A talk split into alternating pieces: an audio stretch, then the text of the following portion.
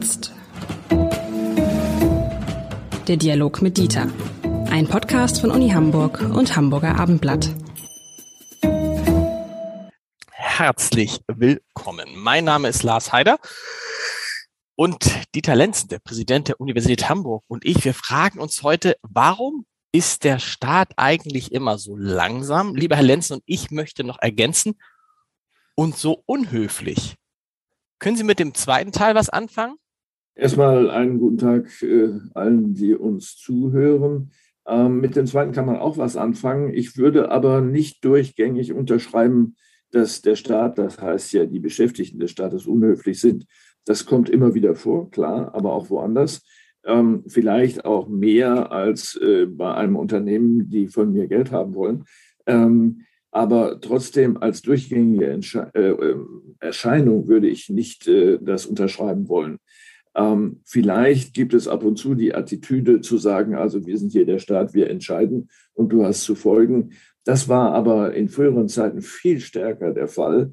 Ähm, ich würde das dann allerdings nicht als unhöflich, sondern eher als direktiv bezeichnen, äh, dass man gesagt hat, äh, mit uns kann man nicht diskutieren, Sie haben Folgendes zu machen. Das hat sich aber stark geändert, muss ich auch sagen, im öffentlichen Bereich. Ich meine auch gar nicht, um das gleich nicht falsch verstanden zu werden, ich meine auch gar nicht die äh, Mitarbeiterinnen und Mitarbeiter von Behörden. Da habe ich andere Erfahrungen gemacht, in der Regel sehr gute. Ich finde, ich finde die Art und Weise, aber wenn man Post vom Staat kriegt, klingt jetzt so komisch, wenn man Post kriegt, egal von wem, ja, ob das jetzt ähm, auch mal von der Polizei ist, wenn man Bußgeld bekommen hat, aber auch wenn das von irgendwelchen Behörden ist, dann ist der Ton in diesen Briefen immer so, dass ich oft das Gefühl habe, oh Gott, ich habe irgendwas falsch gemacht. Ich habe mich irgendwie. Das ist richtig. Ne? Das ist richtig, hat aber auch einen Grund. Ähm, ich bin in meinem Alltag ja auch äh, gelegentlich damit befasst, ähm, solche Briefe zu unterschreiben, die man nicht selber formuliert. Aber unsere Juristen und woanders ist das natürlich nicht anders, äh, sagen natürlich, wir müssen das so formulieren, entlang den gesetzlichen Formulierungen, damit nicht am Ende wir mit einer Entscheidung vor Gericht äh, enden, die äh, formal für inkorrekt gehalten wird, weil der Bürger nicht genau wusste, was er tun sollte oder so, äh, und deswegen dann äh, einkassiert wird. Also mit anderen Worten, diese, dieser vielleicht sehr formelle, möglicherweise auch unhöfliche Ton hängt mit der Verrechtlichung unserer Lebensbezüge zusammen. Davon ist unsere gesamte Gesellschaft massiv gekennzeichnet. Und äh, dann äh, reagiert natürlich der Staat darauf mit formalen Formulierungen. Man könnte es aber auch anders machen. Nehmen wir mal an, man hat ein, ein Unternehmer, gründet ein Unternehmen und meldet dieses Unternehmen an. Dann könnte man ja auch schreiben, sehr geehrter Herr Müller, äh, vielen Dank äh, für die Anmeldung Ihres Unternehmens. Wir wünschen Ihnen mit Ihrer Unternehmung viel Erfolg. Möchten Sie aber bitten, das und das und das zu machen. So könnte man das ja machen. Das passiert aber gar nicht. Und damit finde ich, deshalb ist mir dieses, dieses Unhöfliche, dieses Komplizierte, führt ja zu der, zu der Frage, zu der Kernfrage unseres heutigen Podcasts. Warum ist der Staat immer so langsam? Dadurch, dass alles immer berücksichtigt werden muss, was eintreten könnte, dass man jede noch so kleine Gesetzesformulierungswindung ähm, in so Briefe machen muss und überhaupt berücksichtigen muss, führt das natürlich zu, erstens, dass das, was man an Informationen vom Staat kriegt, sehr, sehr, sehr umfänglich ist, meistens nicht besonders höflich. Und zweitens, dass natürlich sich mit jedem neuen Gesetz, mit jeder neuen Verordnung, mit jedem neuen was auch immer, sich die Prozesse weiter verlangsamen. Ja, und unverständlicher werden. Also genau. vielleicht doch noch einen Augenblick äh, zu der Formulierung in Briefen und Ähnlichem. Das, was Sie eben sich gewünscht haben, wir bitten Sie Folgendes zu tun, wäre schon nicht mehr rechtskonform. Sie werden nicht gebeten, sondern Sie haben zu. So steht es im Gesetz. Da gibt es keinen Spielraum. Insofern würde das Bitten nicht genügen. Ein Gericht müsste dann sagen, ja, das musste der Bürger missverstanden als eine Bitte. Eine Bitte kann man erfüllen, kann man auch nicht erfüllen.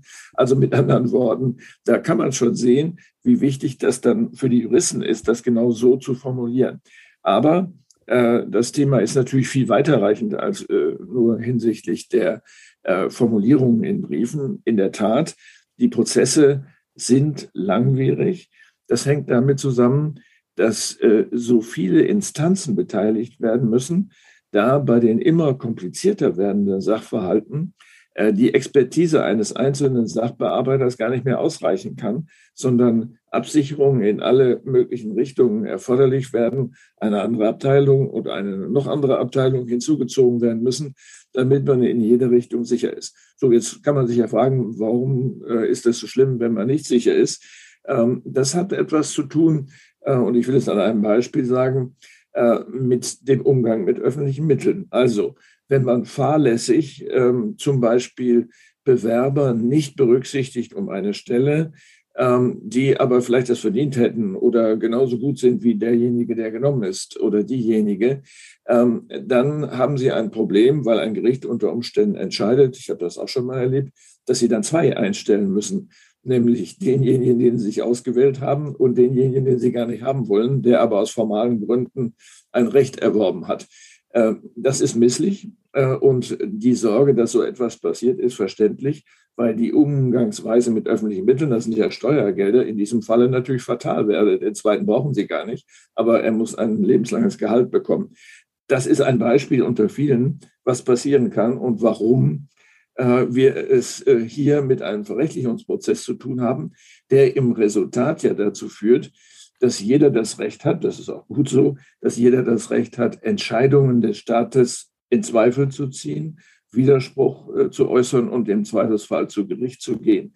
Äh, die Bürger, sagen wir, der 70er Jahre haben das A nicht gewusst, B vielleicht auch gar nicht die Möglichkeiten gehabt, so etwas wahrzunehmen.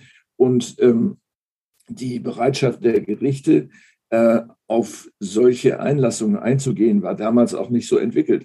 Ähm, aber heute ist das anders und das führt dazu, dass immer neue Ausdifferenzierungen erforderlich werden. Man kriegt das nur weg, wenn man diesen Verrechtlichungsprozess wieder zurückdreht, was aber schwierig ist, weil sie dann ja Bürgern Rechte wegnehmen müssten.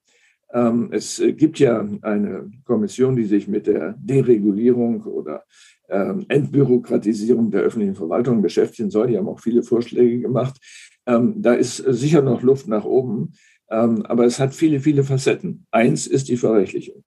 Aber wenn das so ist, dann müssen wir uns doch gar nicht der Illusion hingeben, die jetzt auch die neue Ampelregierung, neu ist sie gar nicht mehr, die Ampelregierung geschürt hat, dass man Bürokratie abbauen kann der, das Gegenteil ist doch der Fall. Und ehrlich gesagt kann ich Politiker nicht mehr hören, die sagen äh, bei, vor jeder Wahl, und wir müssen die Bürokratie abbauen, wir müssen den Staat verschlanken und so.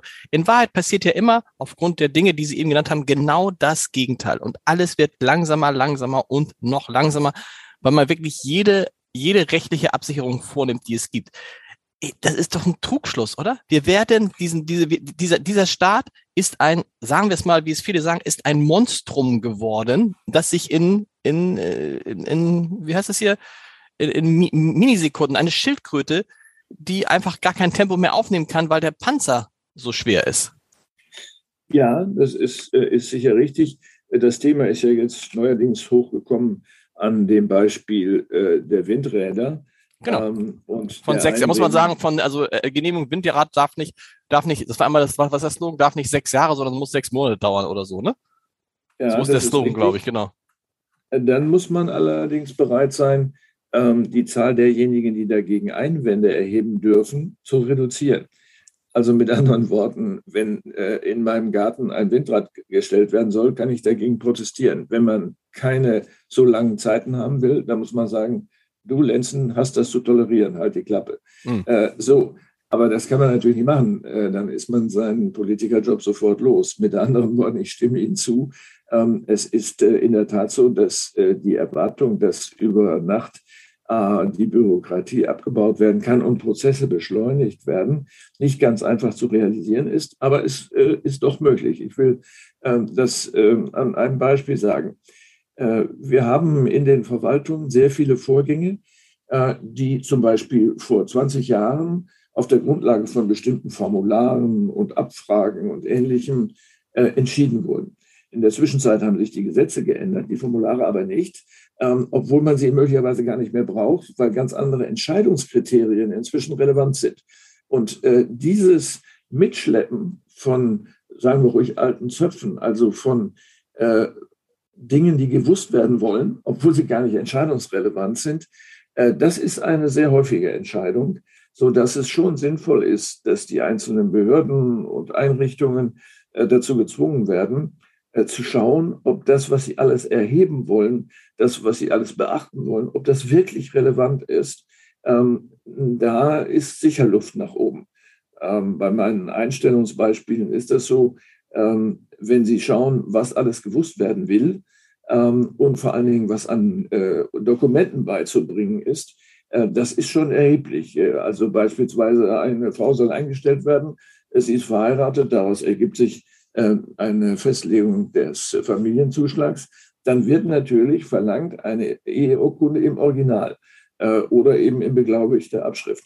Das ist natürlich Omas Verwaltung und das liegt daran, dass unser Digitalisierungsstatus mhm. so schlecht ist. Mit anderen Worten, die arme Frau muss erstmal zum Standesamt gehen, sich eine Kopie machen lassen oder bei einer beglaubigungsberechtigten Institution und das dann dahin schicken.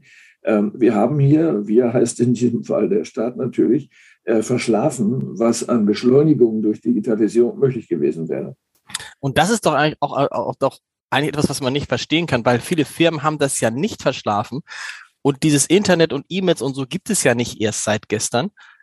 Und man fragt sich, was muss denn noch passieren, damit das einfach mal vorangeht? Damit man einfach sagt, weißt du, wir bräuchten ja vielleicht gar keine Ämter mehr, sondern das kann man ja alles digital machen. Es gibt digitale Unterschriften und so weiter und so weiter. Ist es das große Beharrungsvermögen des Staates? Ist es das Gefühl, dass, das Men dass Menschen darüber entscheiden müssen, die wissen, damit wird meine Arbeit überflüssig? Oder liegt es doch am Ende daran, dass es ein so komplexes Gebilde geworden ist, dass mit jedem Tag weiter und komplexer wird, dass man das in dieser einfachen digitalen Welt, wo es ja um die Frage eins oder null geht, gar nicht abbilden kann? Das glaube ich nicht. Das kann man schon abbilden. Äh, die Entscheidung kann natürlich kein Rechner treffen, sondern die muss am Ende bei Personen oder einer Person äh, liegen. Aber die, der gesamte Vorbereitungsvorgang, um etwas entscheidungsfähig zu machen, das ist das, was zu viel Zeit in Anspruch nimmt. Ähm, und ähm, wie immer sind es natürlich mehrere Faktoren. Ähm, einer ist auch äh, die Besorgnis des Entscheiders, der Entscheiderin, Probleme zu bekommen. Äh, wir müssen schon mehr Mut erwarten äh, und Entscheidungsberechtigung auf unteren Ebenen, wenn jeder Vorgang bis zum Abteilungsleiter gehen muss äh, und sich jeder absichern möchte in der nächsten Instanz, dann haben Sie schon einen Zeitverlust ganz schnell von drei Wochen, weil da ja Berge von Akten liegen, die alle dann von dem Abteilungsleiter angeschaut werden müssen, ob das richtig entschieden wurde. Das ist ein großes Problem. Ähm, das bedeutet natürlich, äh, dass man den äh, unteren Ebenen Mut machen muss, dass man ihnen auch Spielräume einräumen muss und sie nicht haftbar macht, es sei denn für grob fahrlässige oder mutwillig falsche Entscheidungen, das ist klar. Ähm, das ist ein, ein zweiter Faktor, der nicht äh, zu unterschätzen ist. Wir haben jetzt schon drei. Einmal überkommen Abfragen, zweitens der persönliche Faktor, Drittens die Frage der äh, Digitalisierung. Ähm, und viertens vielleicht auch ein Erwartungsmanagement sozusagen bei den Bürgern.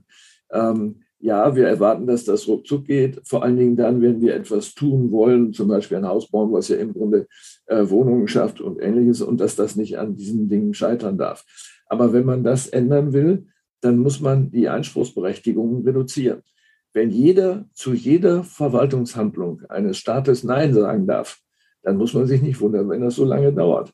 Ähm, das ist ja ein schleichender Prozess sozusagen äh, der Erweiterung von Zuständigkeiten, die die Zuständigkeit des Staates immer weiter reduziert, umgekehrt die Möglichkeit des einzelnen Bürgers erweitert. Das kann man gut finden, äh, das hat auch viele Vorteile, das ist klar, aber man muss dann den Bürgern auch sagen, äh, wenn wir schneller sein wollen, dann musst du auch bitte verzichten auf deine Einrede.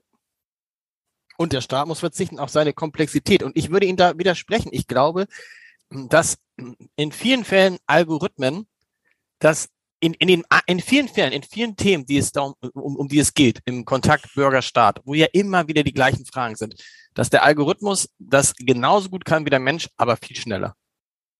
Ja, es gibt ja auch erste Versuche, solche ähm, Routineentscheidungen tatsächlich äh, durch einen Algorithmus entscheiden zu lassen. Da muss natürlich eine Widerspruchsmöglichkeit besonders entfaltet sein, weil äh, der sich ja auch äh, als falsch erweisen kann. Ähm, das wird der Weg der Zukunft sein müssen. Das ist gar keine Frage. Äh, und äh, gerade Corona zeigt ja jetzt, dass wir das an vielen Stellen auch brauchen, zum Beispiel bei der Überprüfung von Zugangsberechtigungen für äh, lokale Einrichtungen und so weiter.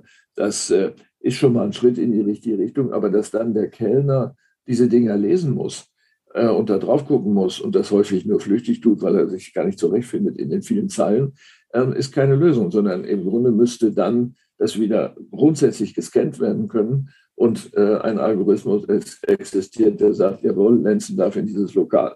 Hm. Wenn wir über die Komplexität sprechen, dann ist, sind wir ja auch an einem Punkt, ich weiß nicht, ob, wie Ihnen das geht, ähm, wenn man dann tatsächlich mal etwas versucht zu beantragen. Nehmen wir mal so ein einfaches Thema, wo ich fast verzweifelt wäre, Elternzeit.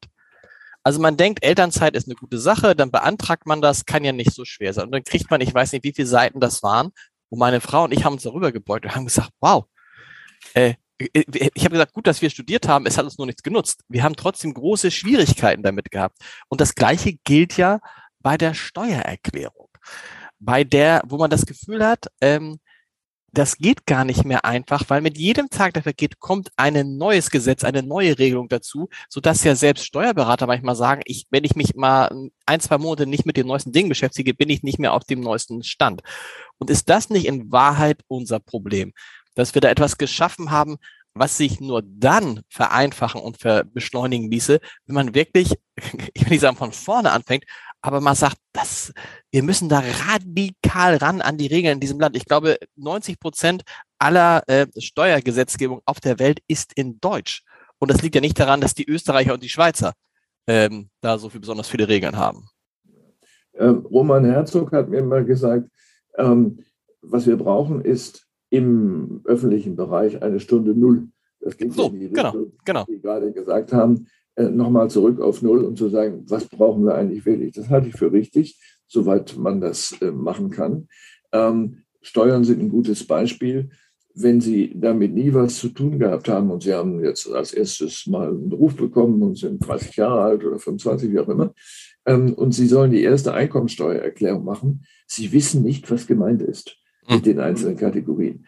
Ähm, das lässt sich aber lösen. Natürlich muss da stehen Kapitalertragssteuer. So.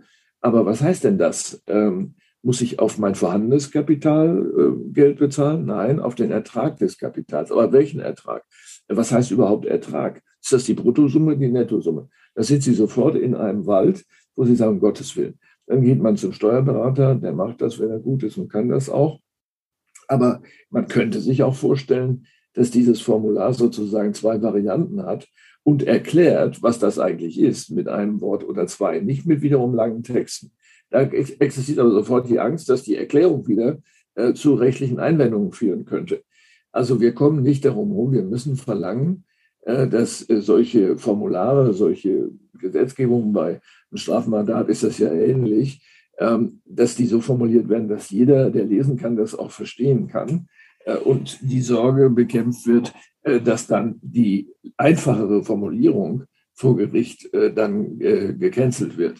Also da ist wirklich Luft nach oben. Das ist im Grunde ein fünftes Problem, nämlich die Klarheit der Nomenklatur. Die ist ja nicht deswegen klar, weil sie juristisch ist, sondern sie ist klar, wenn sie mit meinem Umgangsdeutsch verständlich ist.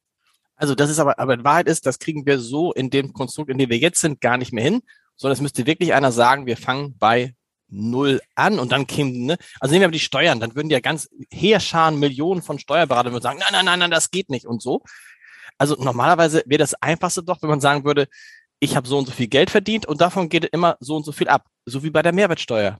Da ärgern wir ja. uns auch drüber, aber das ist, das wäre die einfachste Sache.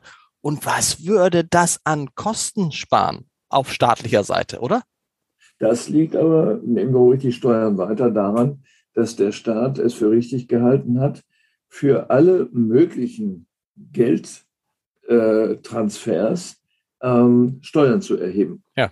Äh, das ist ja nicht nur ihre Einkommensteuer, dann sind ja viele, viele andere Dinge, wo man sagt, ja, Moment, da möchten wir auch nochmal Geld haben.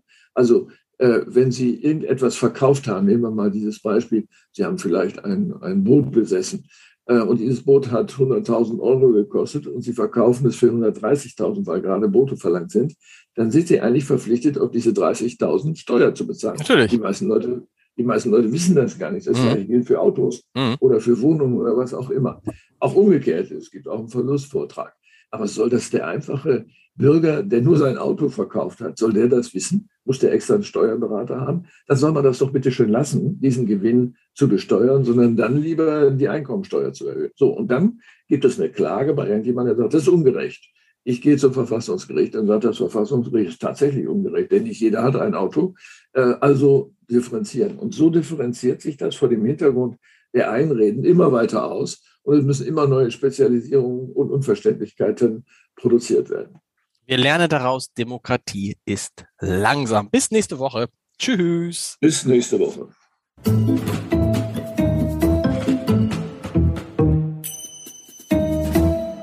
Weitere Podcasts vom Hamburger Abendblatt finden Sie auf abendblatt.de slash podcast.